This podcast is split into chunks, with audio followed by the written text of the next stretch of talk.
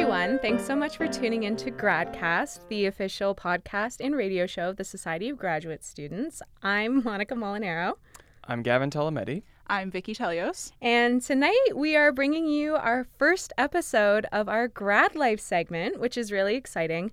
The purpose of Grad Life essentially is to just talk about topics that relate to any and all graduate students and things that are applicable to any grad student in any way, shape, or form, essentially, right? Yeah, and honestly, it's a bit of a deviation of what we usually do. So in general, we usually have a guest come on and from different departments, and we talk about, you know, what their research is and how they go about doing their research. But I feel like with that, we also need to get into how their research is being done, like what kind of mentality are they in while they're doing their research. So I feel like this is a good way to get into these topics that aren't necessarily talked about amongst graduate students. Right, 100%, and just relatable to everyone. Mm-hmm. Like there's one thing if you're doing a certain type of research that might relate to certain people, but it's another thing if you're all going through the same things or experiencing the same things in your position as a graduate student. Oh, right? Yeah, this is like a communal feeling. And especially the topic that we're talking about today, imposter syndrome. Woo! Yeah. JK. Whoa, I shouldn't be, I know. Oh, dear. I know. Shouldn't be cheering that up. The reaction is definitely, oh, dear, man. So that was the overwhelming response that we got on social media. Everyone wanted to talk about imposter syndrome, and I feel like it's because we don't talk about it enough. Mm-hmm. And that's why I guess we're doing this today. We have to talk about it. Do you guys, I guess we got to start off. Do you guys feel like you have imposter syndrome? Yes. I've definitely experienced it multiple times. And I'll also say yes. So this is a unanimous yes. Yes. Okay. I think it's, at least for me anyways, I feel like it's ever present. Like it doesn't just go away. It ebbs and it flows, but it's it's always there. Yeah. It definitely feels like a roller coaster. Yes. Mm-hmm. Right. It's always a slow build up that you know it's just getting worse until it only drops when you finally realize that you're having the problem and then you have the chance to resolve it in whatever way that you can. Mm-hmm. Man, I feel the same way. And the thing is, do you know when it started? Because I feel like at this point, when I'm looking back, I'm like, this is something that has happened for the entirety of grad school, but was it there before? Do you know if it started before grad school? Yeah, 100%. Yeah. I guess maybe to start, should we quickly give a definition of imposter syndrome for maybe anyone who is lucky enough to not have felt it yet? For sure. So here is the real definition, not my words, from Google Wikipedia. A very reliable source. Of course, yeah. So imposter syndrome is the persistent inability to believe that one's success is deserved or has been legitimately achieved as a result of one's own effort or skill. So that essentially means you feel like a fraud. Mm-hmm. And honestly, yeah, I agree with this. Yeah, 100%. Yep, I don't think sums it up perfectly. I don't think there's anything inaccurate about that. Oh, definitely not.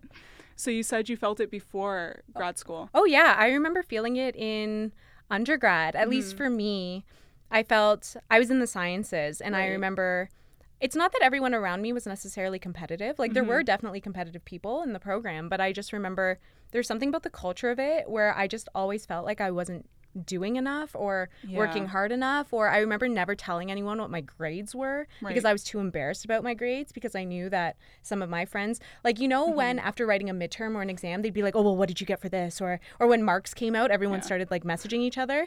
That kind of stuff scared the crap out of me because, oh, for sure, because someone is obviously going to do better than you always, right? And if it's within your circle, it can breed animosity almost. Yeah, especially when someone goes like this, oh, you know that question? Oh yeah, it was that answer. I mean, who could not figure that out? So nonchalant, like yeah, of course it was that. You didn't get that. You had a hard time. I got an answer that wasn't on the sheet. Always, all the time. Always. I think there was that, and then the need to, I think depending on what program you were in, like in terms of extracurriculars and needing to be involved in everything, like I just never felt like I was doing enough.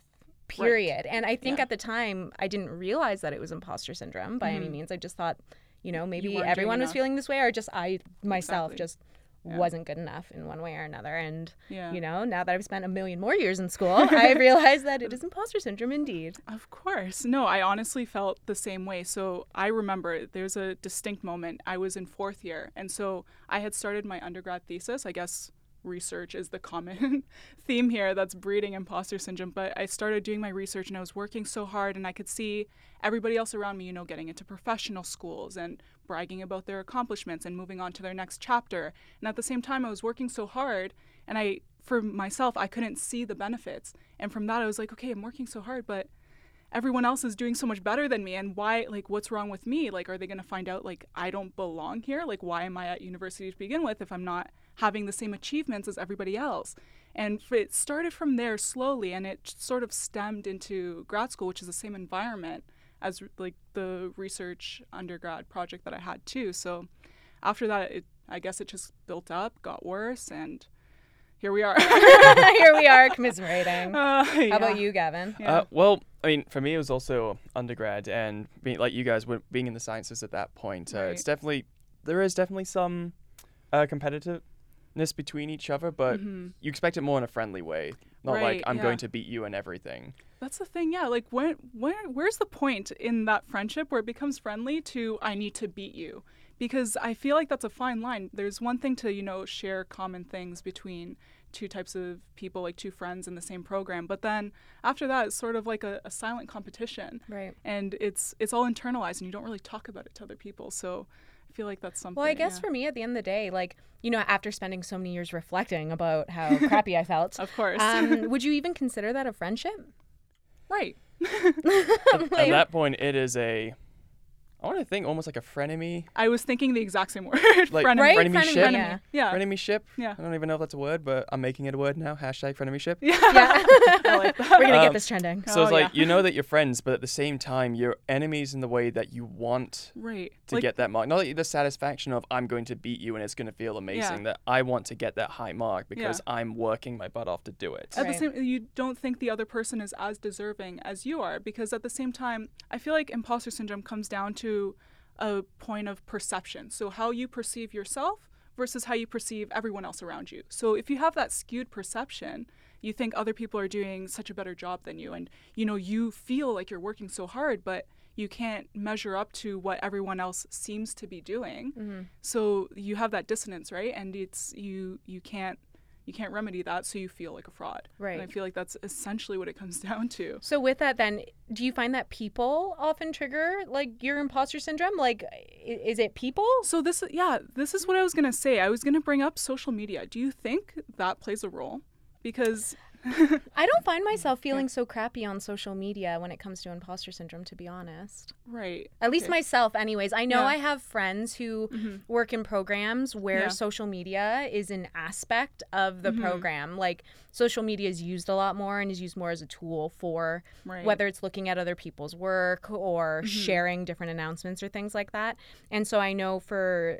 at least some of my friends, social media for them is very big because you're constantly being told to look at these things and what your peers are doing. So you're constantly being exposed to how great they're doing or what things they're accomplishing. And so you sit there and you feel like a bag of garbage because you're constantly, like, bombarded with these images of all these great things that your friends are doing in one way or another. Actually, for me, that experience has actually happened to me this year. Okay. Actually. Okay. And it's only happened because... since, at least for me, and I can't speak for everyone, but when you have moments in academia especially that there are years or even semesters that not much is really going on. For sure. That for sure. You could be I could be spending 3 months writing and I haven't gone close to publishing anything. I haven't gone to any conferences. There's like no output. Workshops. Yeah. Yeah, it's like output's very, very low at this point. But workload is very, very high. Yeah. So, I feel the same way because... I don't know. Imposter syndrome has been around for a long time. So I was trying to read up on some papers because I'm like, you know what? This seems like a topic that everyone can relate to. So someone must have researched it, right? So I did my Google Scholar search. Honestly, there wasn't much. There was one paper maybe in 1970 that quoted, you know, females in the workforce are the ones who experience imposter syndrome because they actually don't belong. And it's like those sexist. Oh, really? So that was the beginning. So, and then there was some research after saying, you know, females and males can both experience feelings of fraudulence because, you know, that's the sort of society that we live in right now. Everyone is trying to one-up each other. And do you, like, the way I'm thinking about it, do you think social media would play a role? Because everyone is trying to be perfect on social media. And I know hashtag Twitter science, scientists of Twitter, I don't know, but or academic Twitter, mm-hmm. you know, everyone is like publishing like, oh, I got accepted for an oral presentation at this conference. And oh, look at me, I'm here like sharing my research with everyone because, you know, my research is important. And you see all of that. And I know for me, at least, I see that. And I'm like, well, you know, I haven't been to many conferences. And it's that sort of situation where do you think that sort of exacerbates the situation? I think it definitely can. Right. If you're constantly bombarded with that kind of for information sure. or seeing yeah. those things on a daily basis. Mm-hmm. I don't know. Maybe it's the type of research that I'm in, and maybe yeah. it's who I follow. That's the other thing, right? That's I guess true. Mm-hmm. Yeah. It's who I follow, what I'm exposed to on a daily basis. I don't see it as much on social media. Like yeah. I see the exact opposite. I see people commiserating all the time about yeah. their experiences on social media. And honestly, I feel like that's the first step. You have to talk about it like that so that you can feel better about yourself. Exactly. Too, right? I think it really, especially social media, it really flares up when you start to compare yourself more. Yes. To all of them. Yeah. And then you completely disregard what you've done right. at that point. Because then you're thinking, yeah. oh, I won. As you said, I've won this scholarship. I've just published this paper. And you're thinking, what is wrong with me? Why haven't I got to this point? Like, I'm at the same, especially if it's someone who's maybe at the same stage as you. Right. And you're thinking, is there something I'm doing wrong? And is there a trick that they have that I'm not getting? Right. Am I just like a terrible writer? Can I not do research properly? Your mind can take you to some really dark places. Oh yeah. And then you start doubting yourself, and then like from there you just sort of feel like garbage. Yeah, yeah. It snowballs. For sure. I would say I get that way more so, like I got it a lot more when I was in coursework at the beginning of my PhD, because you're in these classes full of these people that are so smart. Like I still remember the first class I took on the first day of my PhD. I went in, I'm not gonna lie, I was a little bit cocky because it was a methods course, and I was like, well, I already know about these methods. And then I walked in and was like, I'm an idiot. Like I don't know why I felt that way. Like classic everything that has been done in grad school. Right, exactly. Yeah. Classic everything. And then I remember it was a very philosophical kind of conversation that we ended up having, and it all went right over my head. I went home and cried because I was like, someone's going to figure out that I'm an idiot very quickly. It's if like everyone I is so smart, mouth. Yeah, and no one's going to realize, like, they're going to say, how did I slip through the cracks and get here and no one has noticed yet? And that's a feeling all the time. And like you said before, it's the output situation, because you're putting in so much work. And, you know, like I'm in a lab setting, I'm doing lab work, like every day in the beginning. Now it's like more writing, but if you keep doing lab work and you keep like doing these experiments and there's no publication to show for it, people are going to start questioning what you're doing. And it's not just it can sometimes be your peers, but it can also be people above you. It can be, you know, different academic sort of people that have more weight than your peers, and that bogs down on you even more. And so it's just an endless cycle at the end of the day. When it comes to the pressure that you guys feel then, where do you feel it most from? Like, is it from colleagues or like lab mates? Is it from your PIs or supervisors? Like, where's I know for me, it happens a lot like in conversation with some people when I hear, and I'm like, oh, what's new? Like as an example. And then all of a sudden I hear like, oh, they've published like 4 papers and they won this scholarship. Yeah. And then they went to like your CV. This person tells you their entire CV. Yeah. And you're like, okay, cool. Like I just wanted to are you good? Are you not good? Yeah. Literally, I'm like, I rolled out of bed this morning. Yeah. And I wrote that on my CV. I really hate it when someone decides to. It's not even sharing at points. It's almost like they're bragging about their accomplishments. Just like, oh, yes, I just published in Nature just last week. Oh, and I'm also going on this trip. And when it's like, that's good for you. I mean, I'm happy for you. Yeah, it's like, I don't need to kick me down. Yeah, exactly. It's like, I don't need to know, like, all of your accomplishments in the past, like, year or so since I've last seen you. Like, I don't need that. Just tell me if you're doing well. Tell me about your other part of your life. Don't talk about your career. This is not what I asked you for. It's fine. Well, what I'm wondering is, do you think that stems from they might have a sense of imposter syndrome, because they're like, okay, well, you're asking me what's going on. I need to tell you all the things that I've accomplished so that you can be impressed with me, so that you now know that I'm not a big idiot or whatever they're feeling. Yeah. So part of me is wondering, like, is it maybe for some people it's just being cocky or being like very confident in what they've done, but maybe for some people it is like another function of imposter syndrome? I think it might be, like they realize, like, how am I going to make myself appear that I belong here? Exactly. So maybe I'll just act like I know what I'm talking about, and I'm going to just keep on, maybe not bragging, but like reminding people about stuff that I did. Yeah. And just so then you could keep on. It's almost like you're telling yourself one, like, exactly, know what, maybe I do belong here. Maybe you have to remind yourself. And at the same time, you could also be, you know, projecting what you want to the other person. So it's, yeah, it's a reminder for yourself. And maybe they're intimidated by you. So that could be what's going on at the end of the day. So you might be annoyed, but at the same time, they're probably trying to just flex on you for their benefit. And I think at that point, the only way for you to ever know is when you actually talk about. Exactly. Which is the most awkward part. Oh, for sure. For sure. No, 100%. I think something that I struggled with when it came to imposter syndrome, and it follows along the lines of this conversation, is that I was trying to delineate the difference between being confident and being cocky. Mm-hmm. And so for a very long time, if I did accomplish something, and whether that was like publishing a paper or doing an oral presentation at a conference or winning a scholarship or like whatever it may be, I told no one. Yeah. Like that information was not going anywhere. Like I was not posting my publications on my LinkedIn. I was not like, no one knew a thing, because I felt like, and I don't know, it was this weird cycle where I was like, okay, well, you know what? I don't want to tell people because I don't want other people to feel bad. And I don't want them to think that I'm bragging about my stuff, because then they're going to think I'm a jerk, and I'm not a jerk. Like, I'm just another garbage person that's also working on their research, and I happen to get something published or like whatever it may be. Mm-hmm. So I found like, I don't know if that's like another like layer of imposter syndrome that's just like acting on top. Like, is the cockiness like, you know what I mean? Like, is it like a coping mechanism? Like, I don't know. Well, I guess there's different ways in which imposter syndrome can manifest. And I Googled this too. Okay. So I was just so interested in it because I couldn't find anything. And so there was one thing that said this was pretty, you know, standard across all people who talk about imposter syndrome. And there are 5 different subtypes of imposter syndrome. So you can't just have one. You can also have a subtype that describes you even more. So I'll tell you about them, and then you can tell me your thoughts, because they're kind of interesting. Okay. So the first one is called the perfectionist. So this one, I guess, is exactly the way it sounds. You need to do everything perfectly. And if you don't have a perfect set of documents or something to hand to someone, then it's not done and you feel like trash. There's another one that's called the hero or the superhero. And so this is the type of person who is often referred to as the workaholic. So they're the type who will stay after 5, who need to like do everything at one time.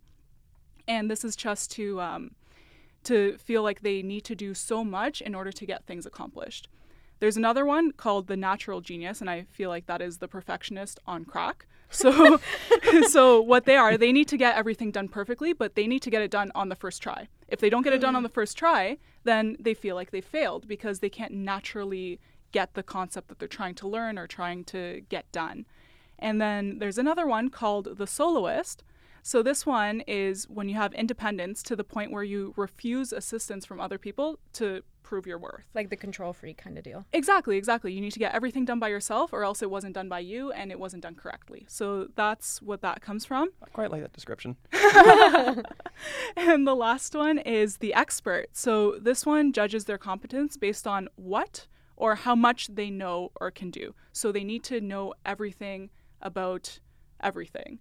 And I know you're thinking in grad school, how can that even happen? And I feel like a lot of people can fall into this hole because you realize if you keep going through grad school, you know more and more about the things that you don't know, right? So I feel like anyone who is using the expert as a coping strategy is just being bogged down because they know that they will never know everything in their field. And it's just so, I guess, overwhelming. Right. Which subtype do you guys think you fit into?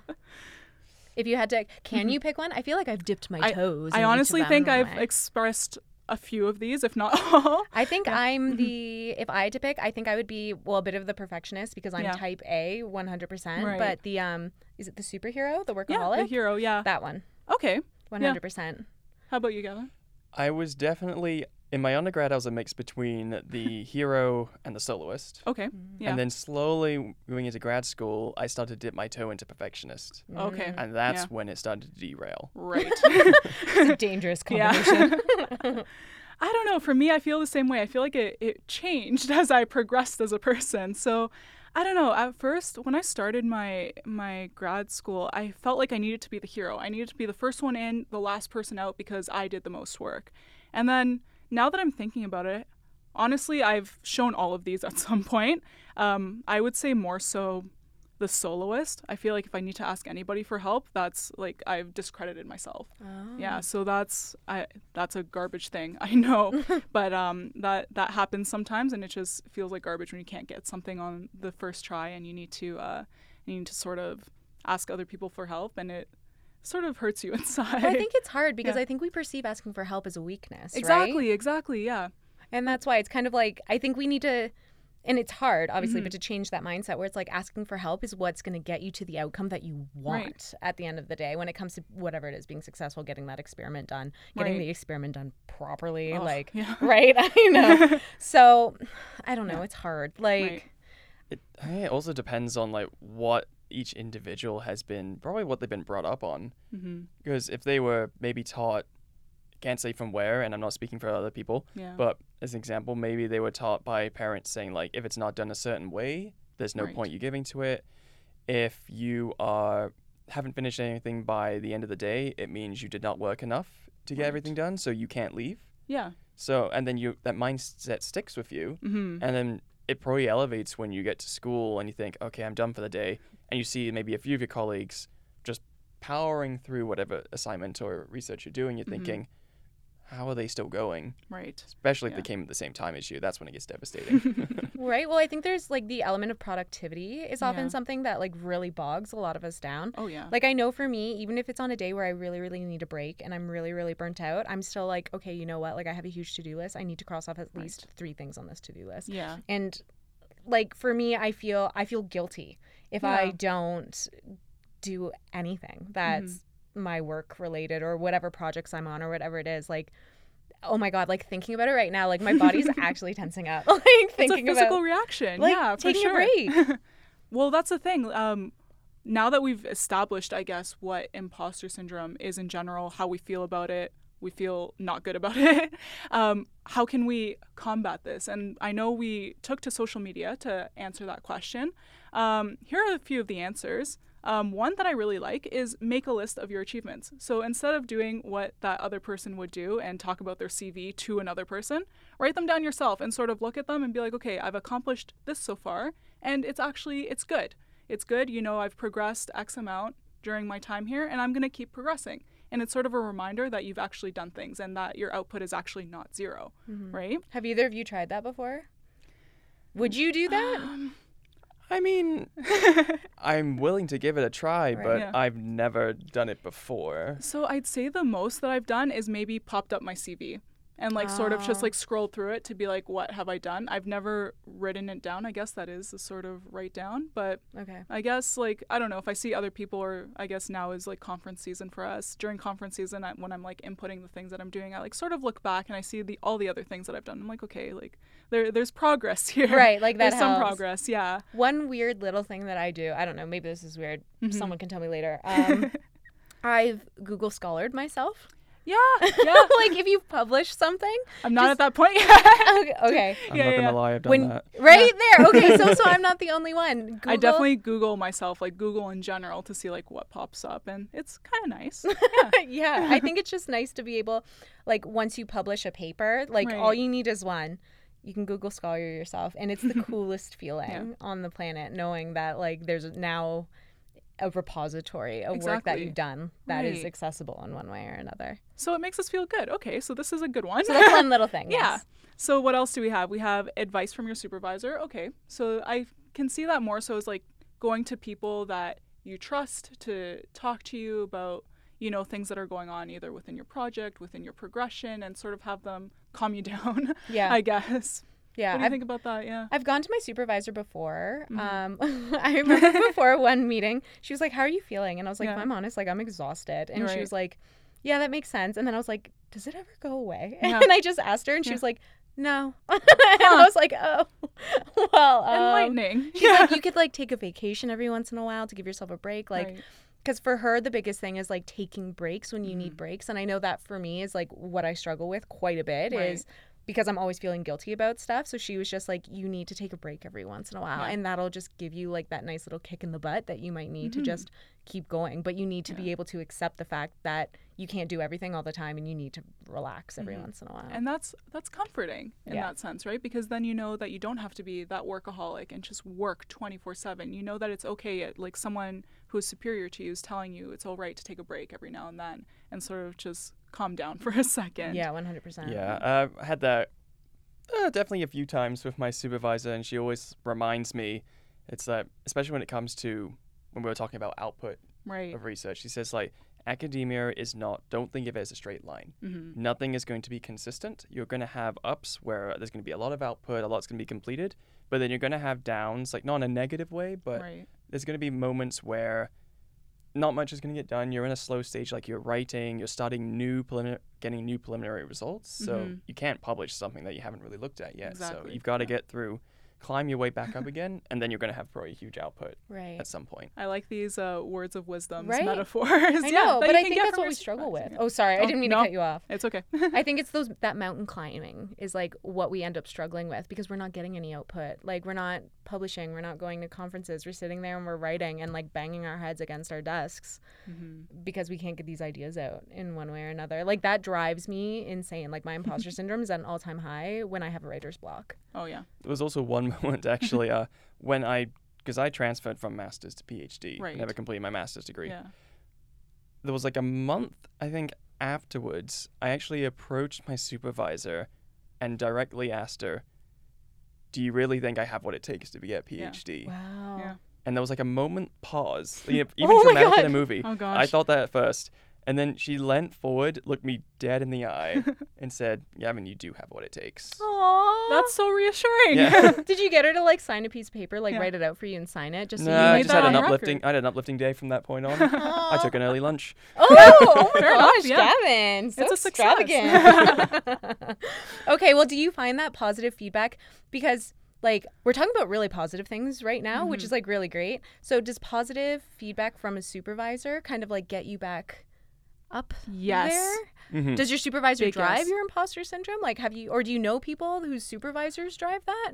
Yes. I know a few people. I'm not going to give... Yeah. No, definitely not. No names. No name drops. Yeah. We have... I have heard stories that they've told me that their supervisors are not as supportive as they should be. Either they're just not around or they just have poor communication skills. It could be that they're just not good with people. Right. So there's a lot of clashing there. And that's the thing, though. I think, in general, supervisors don't understand the importance of positive feedback that can do on a student because, you know, you're doing this work day in and day out, and if you don't get a, you know, like a thank you or, you know, you did well today or this piece of work here was done well, it's sort of discouraging because then you're doing all this work and you feel like no one acknowledges what you're doing, right? Or that you're doing a bad job, Exactly. Mm-hmm. I remember there was one time I got an email from a past supervisor. So I've been working on grants and I had just submitted one by myself and I was so excited and, you know, there were other people around me. I was working with a secretary. She seemed unfazed. Everyone around was sort of unfazed about this, like, milestone that I had reached. But then after, I think it was a day or two, I got an email from the supervisor that I was working with, and it was just, you know, you did a fantastic job, all in caps, like, you know, everything was great. We're so lucky to have you, like, working on this team. And I almost shed a tear. Oh my God. I was to the point of crying. I was like, this is the best thing that I could have gotten that day. Like, positive feedback makes a difference is what I'm going to say. That's the take-home message from that. Positive feedback. Oh my gosh, that's such a nice email. It's nice. I would have printed it out and framed it. It's something like honest. I saved it. It's like pinned to the top. Like it's good. It's nice to see the word fantastic all in caps. Like it's nice. It's nice. And I feel like just these little things can make your entire day. Like telling you, yeah, you're worth your PhD or doing something like that. So back to your question, 100% positive feedback makes a difference. So then, okay, on the flip side. Yeah. When you have these bouts of imposter syndrome, does that imposter syndrome motivate you to get things done? Or do you find yourselves like in a slump, like negative feedback or like your own personal negative feedback, like whatever narrative is going on in your head at the time? Mm-hmm. It depends on the situation. Okay. At least for me, it has. Yeah. I know when I got some negative feedback about a paper, it was like 3 hours of being a slump until both my supervisors said like reasons why it shouldn't have been. Right. Yeah. That shouldn't have gotten those comments. So then it for me, it kind of turned into a way of proving whoever those reviewers were wrong. Oh. It's probably not the healthiest way, but... Turning into spite. Yeah. But, no, I mean, sometimes it does happen. It's, I think especially if it's something you really care about and you've always had, like, not even necessarily if you were good at it, but you just have a real passion about, and then you get maybe a really big negative feedback, that does put you in a slump. So there's this thing that I heard once, this sort of saying where there's... If one bad thing happens, it takes 10 positive reinforcements to sort of forget about that bad thing that previously occurred. So I feel like the amount of times that you see positive versus negative feedback, obviously the negative feedback is going to stick with you way more often than one positive feedback would, because someone with imposter syndrome could see that and say, well, they feel bad for me or something like that, right? So I feel like it's the consistency of the positive feedback as well as the consistency of the negative feedback as well, and how many times you do hear this negative feedback versus the positive. So I feel like, yeah, it's sort of a balance in that sense. Right. Yeah. I don't know. It's hard. I feel like there's so many like negative feedback, I know for me, or like not even negative feedback, but just a lack of positive feedback. Can be negative too. Yeah, for sure. Because if you've done something and no one expresses any sort of, that was good or that was horrible, because sometimes, any sort of constructive feedback would help. If you told me, you could have done this in a different way for next time, that's also sort of positive because, there will be a next time, A, and B, you can sort of you can fix yourself for the next time and, do something better to a higher standard. So if you get that lack of feedback, you don't really know where you're going. You don't know what sort of path you're progressing on. Are you just progressing towards a negative path and no one's correcting you? Or are you on this positive path and no one is telling you that you're on the positive path? Right. Or no one's acknowledging that you're on that path. So it gets a little tricky, right. For sure. It's kind of like when you're applying for scholarships, like when you're applying for OGS. Yeah. Like you either win or you lose. Yes. And you don't get any feedback. Of course. And it also depends on like tri-council. Like I know like SHRC, for instance, won't provide you feedback on your application, whether you win or whether you don't. You don't get feedback. CIHR will provide you with feedback. Right? Like just imagine getting like, yes, you got it or no, you didn't. And that's it. And you're like... Yeah. Like scholarships for me are very big, like for sure. I think the only issue with that is that especially if it's a national wide scholarships, you're trying to imagine how many feedback emails they would need to send out. Yeah. And that's probably, I can understand. I used to get annoyed by it, thinking like, well, what did I do wrong? But at the same time, when I started to understand, like, yeah, that would take days for them to send it to each individual person, and I don't think people get paid enough to do that. That's fair. Yeah. That's fair. Well, do you guys feel that way with scholarships? Like, how does scholarships and your imposter syndrome, is there a relationship between the two? So I feel like that, like the application process, I feel what you described with grants mostly. So I guess a grant is a type of scholarship where, you put in like a full proposal, like a few pages long, same as OGS, I guess. And, and it's a few people applying like internal scholarships too, and no one really tells you. And sometimes you don't even get a rejection, just the deadline passes. And you're like, oh, they didn't even follow up. Clearly I didn't get it because there's no money here. But yeah, it's kind of, you feel kind of bad after, because you're like, was it just garbage and you didn't want to talk about it?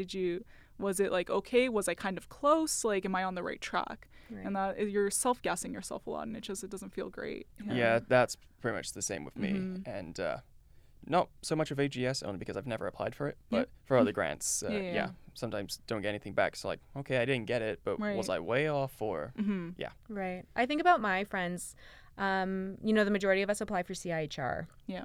Right. And the likelihood of getting CIHR is often, it's not very high, and it's unfortunate. And when I think about my friends and how much work they put into these applications, like, or how much work we put in getting those reference letters, editing, like those applications take months. They do. And then you get it back and it's just like, no. Yeah. And that's it. And like when the day it comes out, everyone's checking to see whether or not they got it. And it's just like, it's devastating. Because you don't see the process that happens behind there too. It's so depersonalized, right? You send an email and then you get an email back saying, no thanks, like we're good with your application. And on your side you see the amount of effort that you put in, and do you think, did they put the same amount of effort reading your scholarship or your grant idea? And so I feel like that comes back the whole perception sort of thing. You perceive yourself as doing something, and the output that you get isn't the same as your perception, and it it fuddles everything up. Yeah, like it's kind of hard to sit there and be like, okay, you know what, just because they said no does not mean that my program of research is not good, that people think I'm not qualified to do this research. Right. But I think that's what happens, right? It's because you're taking all these things personally, you feel that these rejections are a reflection of you in one way or another. So you can't help but feel crappy about yourself, because if you're constantly getting rejections, whether it's from scholarships or journals or anything else, like, how are you supposed to feel good? Like, how many of us have gotten a paper rejected and like feel like crap immediately, especially getting a desk reject. I've gotten like a million desk. What's a desk reject? A desk reject is when the editor like looks it over really quick before they send it out, and they're like, I'm not even gonna bother sending it to reviewers. Oh, that it must. Okay, that's not nice. I've gotten a bajillion of those. Oh my gosh, yeah, yeah, that's not good. Yeah, it's not great for the ego. Oh, definitely not. No. Yeah. So yeah, I guess what are other ways to combat it, because this is not good? So we said positive feedback, right? Yes. And yeah, I guess another one here, I kind of like this one. It says staying engaged with your cohort and supervisors. So with that, I can feel like you can really isolate yourself if you're feeling the sort of way you don't want to talk to anybody else because everyone else is talking about their achievements and you don't want to deal with that at all, right? So I feel like this comes down to getting rid of toxic people that are going to talk about their CVs and their life, and keep the people that you know are going to support you and your journey throughout grad school, right? And I feel like everyone else in your cohort, depending on the department that you're in and that sort of thing, will sort of share similar experiences with you and, you know, sort of help you through that so you don't feel as isolated as you would by yourself, right? I think that's the thing, though, is being able to find these people that are toxic and commiserate takes someone admitting that they're feeling this way in one way or another. So if none of that is ever happening within a cohort, how is it, like... That's what I said, it depends on the cohort.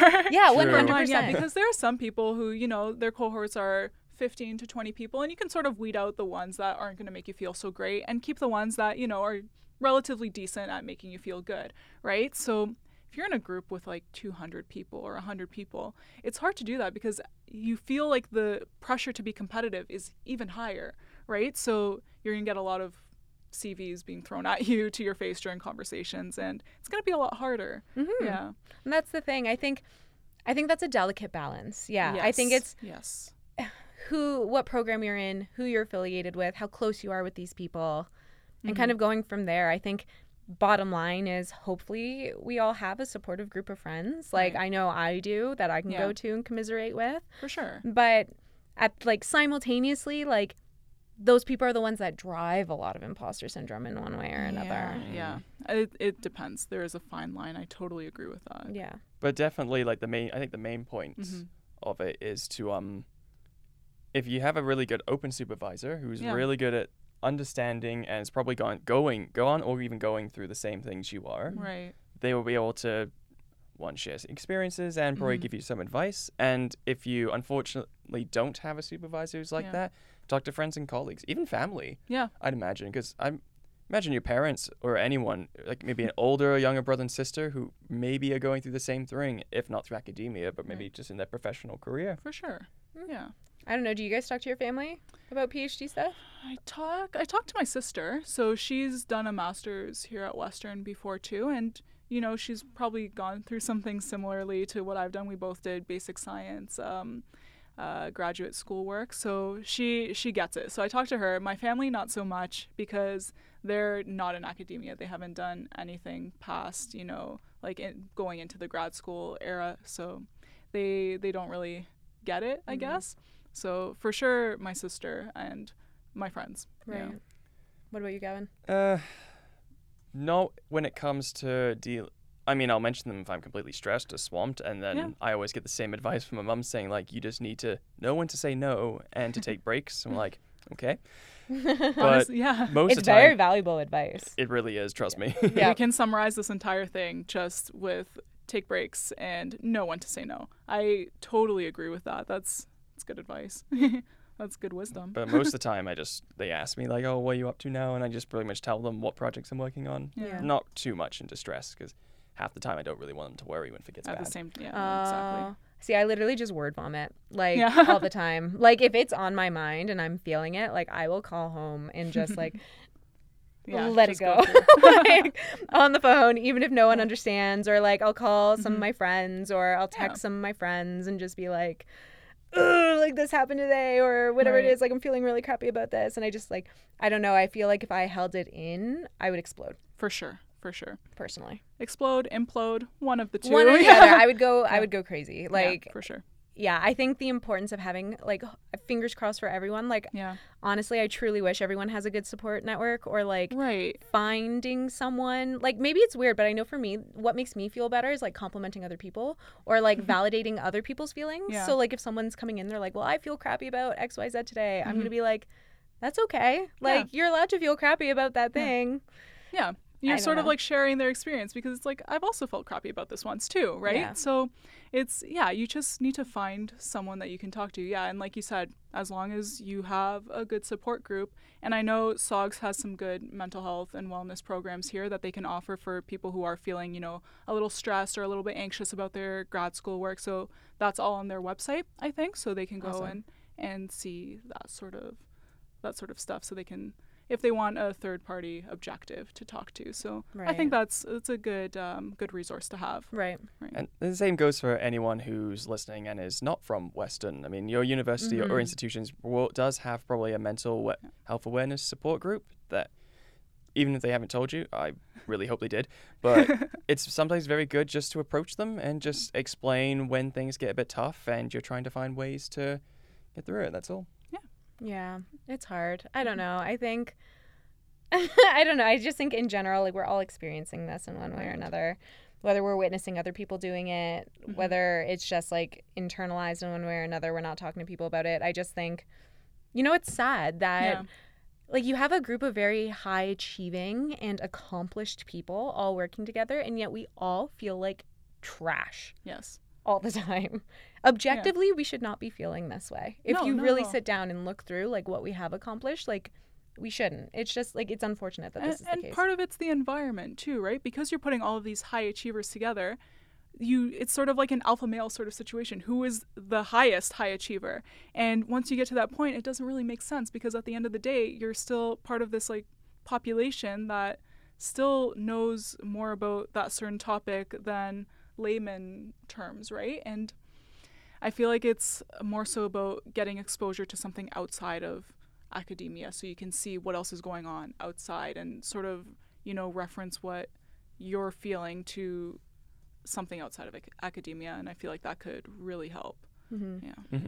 I think there also needs to be an understanding that, like, as long as you know that you're doing the best that you can do, and you're I don't know, it gets hard, because at the same time, when I'm, like, not doing any work, I'm like, I'm not being my best right now. Right. Or, like, when I'm lying on my couch for 4 hours watching Parks and Rec instead of, like, writing, I'm not being my best. But, like, maybe sometimes I need that in order to be your best. Be my best in one way or another. I don't know. I just think in one way or another, like, and I don't know. I think it's hard to not compare yourself. But if there's a way to sit there and make this about yourself, like, be a little bit selfish about it. Just be you know what? Like, if I'm accomplishing this, then that's what I don't know. It's all hard. I don't know what I just said. That was weird on it. So I think we can summarize that with take a break. Yes. Take a break. Take some me time. And I feel like that's all you can do at this point. Don't let it get worse, because at that point, then I feel like there really is no turning back. You've gone too far into the imposter syndrome hole, and it's a scary slope that I hope no one goes down. Right. It doesn't feel very good. No, not at all. I don't want to end on that. No, not at all. I think what we want to kind of conclude on is, like, hey, guess what? We all feel like trash about ourselves, like, pretty often. I've been feeling like trash about myself for at least the last 2 weeks, and I've told literally everyone I know about it. Yeah. And it's because I'm in a writing slump right now, and I don't know how to get out of it, even though I've taken a bunch of breaks. So I'm feeling especially crappy. But kind of take-home message is that we're all feeling crappy. You know, it's not the best thing in the world. Like, it sucks that we're all feeling crappy, but we are all feeling this way. So if you are feeling this way, I think just know that you're not alone in those feelings. You're not isolated in those feelings. We're all feeling it in one way or another. And kind of the point of this is just we want to be able to make it relatable, and we want people to know that, hey, these are things that we all experience, and this is how we experience it, and these are our experiences, and we'd love to hear other people's experiences too. Talk about it, because that's, like I said before, I was trying to Google Scholar this and nothing came up. I couldn't find stats on how many master's students or graduate students feel imposter syndrome during their school, and I feel like that's a ridiculous thing, because you know, there's so many people who feel it. And there was absolutely nothing. Like, the only thing that I could find really was stuff about anxiety, and that was essentially it. There's nothing specifically related to imposter syndrome, because it is a little bit different, I would say. So take-home message, let's talk about it. Let's get this sort of idea out there, because, you know, it, like the stats that I have here, for example, there was one paper that I found that said 26.2% of master's students feel some sort of anxiety related to imposter syndrome. And for PhD students, that number, again, is around the same, so 26.7. And the funny thing is, which I think you guys might find interesting, is the most prevalent department that these students are in feeling this way is arts and humanities. Oh, you guys had shocked faces. What do you think about that? I guess I would be wondering why. Is it because they're comparing within? And like, it kind of sucks that I don't have, or any of us have, that perspective in the arts and humanities. But is it because there's like a within group comparison that you're comparing against your peers? Or is it because arts and humanities are constantly being put down as like kind of the non-valuable programs to be in? Yeah. Right? Yeah. Because there is a societal emphasis on the sciences and engineering in one way, or the health sciences as well. Yeah. So... What I found more shocking, what was it, 26.7% of people report over a quarter. Yeah, over a quarter. That's it? Yeah. Like, how is it not 100? Yeah, I don't know. I feel like this is a level of anxiety, right? So, I don't know. They weren't testing exactly for imposter syndrome, and I couldn't find it. If anyone finds, please let me know, because I would like to know that number. The Twitter polls that we had were all 100%. The Instagram polls that we had were all 100%. So I don't know if our data is a little bit skewed, but yeah. Whoops. Yeah. I mean, it could be. I mean, I'd have to probably read the paper as well, because I'm actually quite curious now. But we'll put a link up to it after to see. Yeah. Oh, that sounds good. Yeah. But I think it might just come down to the core beginnings of imposter syndrome, that since you feel like a fraud, you probably admit in these studies that, oh yeah, I feel like a fraud sometimes. You're afraid that they're gonna catch you. Exactly. They're afraid they're gonna go like, oh, you've admitted it. Yeah, like found you. Yeah, guilty as charged. Here's your grant money. It's gone. Yeah. Wipe you off of this like attendance list. Yeah, you need to leave. Yeah. Oh yeah. So it could be fear, I think. It's only from personal. I thought it could be fear, but... Another thing that I thought of, too, is maybe people don't think it's serious enough. Maybe they're like, oh, it's fine, you know, I feel this way, but I'm in this program. I don't think I have any other mental illness, because in general, this study was looking at, I guess, mental wellness and that sort of thing. But, you know, they're like, oh, I don't have anxiety. I don't have depression. I feel kind of down sometimes, but it can't be because I have anxiety or depression, because I'm not diagnosed. Right. So I feel like you're not catching a lot of people in these studies because they're not diagnosed. They don't talk about it often enough. They often think it's normal. So... Yeah, like they normalize the imposter syndrome in a way where they don't believe that feelings of anxiety or depression. Yeah, like it's a part of the imposter syndrome. It's not... Exactly.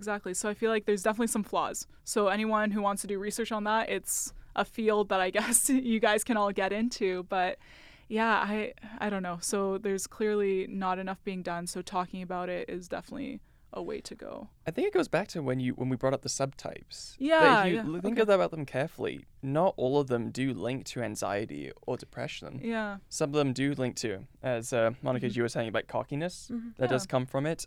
Some of it just means I constantly prove yourself, which doesn't always lead to anxiety. It could just be a very selfish reason to prove yourself right. So, I mean, spite. Exactly. was one example. Working hard just to spite someone else. I mean, I've definitely been motivated by anger for in terms of writing. Yeah. Like, it's the best motivator. Okay, I'm not gonna lie. To an extent. And maybe this is weird. You guys can tell me if this is weird or not. But every time I've gone through a breakup, I've written a manuscript, and I name those manuscripts after my exes. Does this include a footnote about how you wish they were gone? No, like do they get published? No, like it's like they're published, but like they're not. Their names aren't. Their names aren't in it. It's like mentally, like if you make me go and look at my publications, I can tell you exactly which one. Oh, it's under this name, Josh, or whatever. Like mentally, like I know, like oh, this is so and so's paper. This is. Yeah. That might not be a very good coping strategy. Please, no one. I mean, like if you're productive, why would we say it's not a good coping strategy? When my is a flaring, I write my papers. Maybe that's weird. Might not be a great coping strategy. Oh, my goodness. Yeah. So, yeah, I guess we're learning new things. If that's something that someone else wants to try, I mean, by all means. Like, it sounds like it works. So... it's not bad. But yeah, I think once again, going back to the original part of it is like figuring out a way to, I don't want to say handle those feelings, but kind of like a catharsis almost, like trying to get rid of that, channel that through something else. And that's funny because another coping mechanism that I saw here was memes. So I love memes. Yeah, right? Research memes, maybe. Oh, I love them. Into that, they're the best. Yeah. I post them on my Instagram all the time. There you go. Yeah. So I guess that's a good, you know, vessel to get your anger out. Post some memes. Because I think the point of the memes was like, I think originally it was supposed to be a little bit ironic in nature. And so now that we're all posting memes, it's kind of like, haha, look at me. Like, I'm absolutely miserable. Yeah. Here's a meme about it. And then everyone else that's in the same position is like, oh my God, this meme is hilarious because I relate to it on a very deep level. DM to everybody because, you know, everyone needs to see how I'm feeling right now. Yep. And someone else has described it perfectly with a picture of a dog or a cat. Yep. Yep. And normally they're very funny. So I guess, man, we've been talking for a long time. I feel like we've got to wrap it up. We can talk about this forever. Yeah. So give us any feedback that you may have on this segment. Let us know if you liked this podcast because this was very conversational in nature. Like we had some bits that we were talking about, but let us know if you liked the Imposter Syndrome podcast. Let us know if you want us to continue with the Grad Life segment and give us some suggestions of what we want to, or what you would like us to speak about moving forward. If you have any topic ideas, and we'll definitely put prompts out on social media, I guess. I don't know. Is there anything else that we need to say to conclude this segment right now? Not much. I'd just like to say thank you for this great conversation because honestly, it's so good to just get everything out. Yeah, I definitely feel a lot better. Do you? I do. I know. I really do. Oh my God. The past 2 months have been brutal. So it's it's very good to almost vent. Yeah, almost about it. Vent it out. Yeah. Okay, I like that. Yeah. I like that. We should do these more often then. I think so. Even if it's, we should do it. I think it would be great. But anyone listening, please give us some feedback. We'd love to hear whether or not you liked this segment. Give us some feedback on future episodes that we'd like to do. But I guess to kind of top it off, thanks so much for listening. Thanks so much for providing us feedback. I'm Monica Molinaro. I'm Gavin Talamedi. I'm Vicky Tellios. And you're listening to GradCast, the official podcast of the Society of Graduate Students. You can catch us on iTunes or Spotify or anywhere that you can find your podcasts. If you would like to contact us about if you want to be on the show or any ideas at all, our email is gradcastradio@gmail.com. You can also catch our podcasts on our website at gradcast.ca and follow us on all of our social medias, Twitter, Instagram, and Facebook on GradCast Radio. Thank you and have a great rest of your listening. Bye.